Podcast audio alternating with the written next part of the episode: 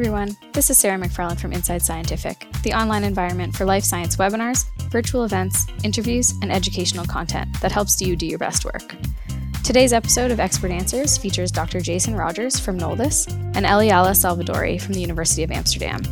They both recently joined us for a webinar involving infant emotional communication patterns and coded behaviors. Let's dive in.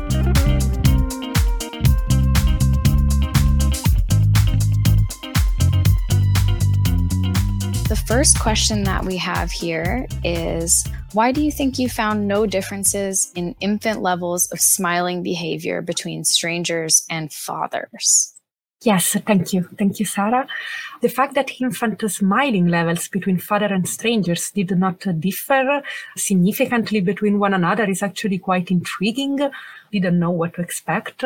but interaction with fathers and with strangers tend to involve high levels of stimulation, which is an active physical and play stimulation in the case of the father and the novelty stimulation in the case of the stranger, which might have yielded to similar levels of infant positive emotional expressions. Future direction should definitely compare also the intensity and the temporal dynamics of positive affect with strangers and with fathers to see whether we might actually spot some differences indeed in the intensity of the positive affect.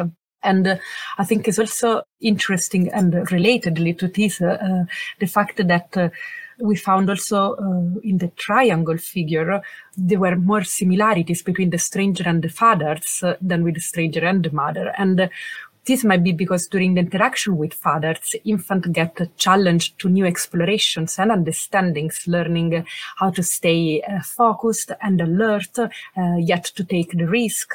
And in this activation relationship with their father, infants get stimulated to explore the world and overcome obstacles, learning how to deal with unfamiliar situations, such as encountering a stranger. So, following this line of reasoning, fathers likely represent an intermediary person who is in between the familiar and safe mother on the one hand and the novel and potentially unsafe stranger on the other one. So, whose function is opening the child to the outside world. Fantastic. Thank you Thank for you. that. We have a question here for you, Jason. Jason gave the face washing example. What are some other behaviors that might work well with this type of analysis? Yeah, absolutely. And another thing that's really interesting within the Observer platform is you can restrict behavior. So you don't have to look at every single coded behavior. So you can look at them to a direct one to one relationship. So I'll give you another couple of examples. I mentioned a little bit, but one of the ones that's really used in autism research is uh, responses of parents and, and the child, right? So the the mom and the baby are interacting, much like the the presentation that Eliala gave, and you can look at uh, the responses from the baby to the mother and back and forth. Another thing that's uh, that's that's in published literature, which actually is what really started me on on looking at the lag sequential, is from the research of Ian Paul at the University of Mississippi, and he looks at uh, rodent sexual development in mothers who were given antidepressants.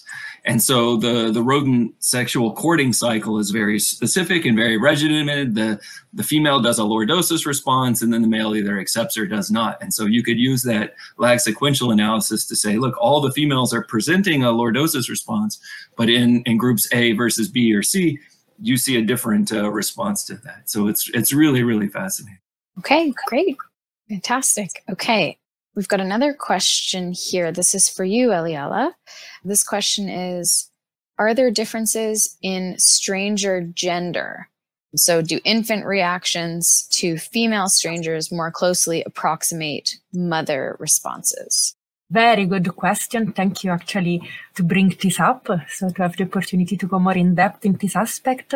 The stranger was always a female experimenter, so we didn't have a counterbalance male experimenter, which is also a potential limitation of the study and is something that would be amazing to be uh, replicated in future studies with actually like also male experimenter.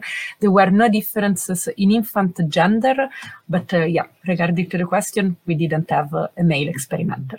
Okay, fantastic. There's another question here for you, Eliala.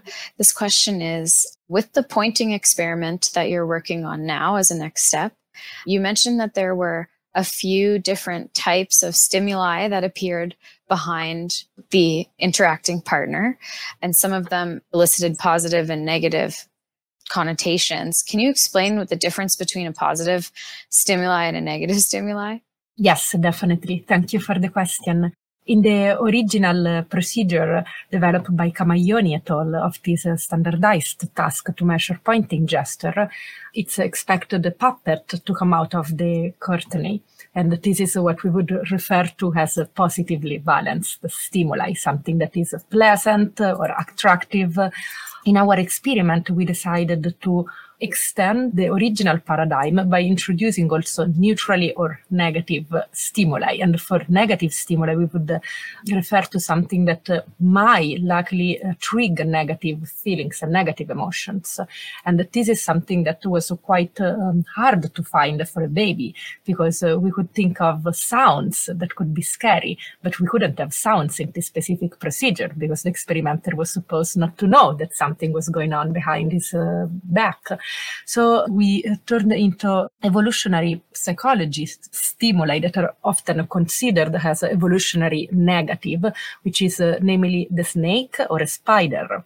And uh, for neutral ones was something that we expected not to have a specific uh, triggering of specific emotion and uh, would be like a, a kitchen cloth or something that the kid might be accustomed and familiar with in his daily life but not necessarily attracted to in a specific way. And for the positive one, in our study, we used this uh, spiral with a ball inside that creates an optical effect. And uh, our aim was to try to elicit the wow effect, the attraction. Mm-hmm. The...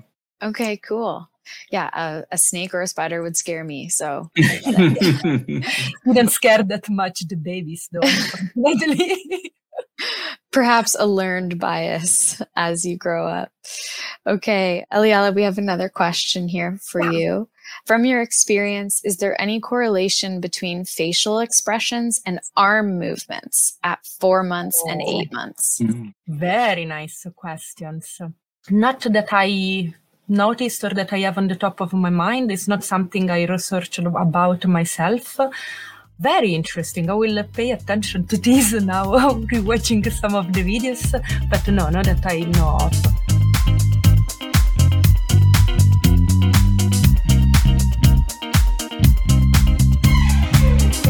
We hope you enjoyed this episode of Expert Answers and that you'll tune in to future episodes where researchers just like you answer questions about their work, offer tips, tricks, and best practices, but most of all, share science.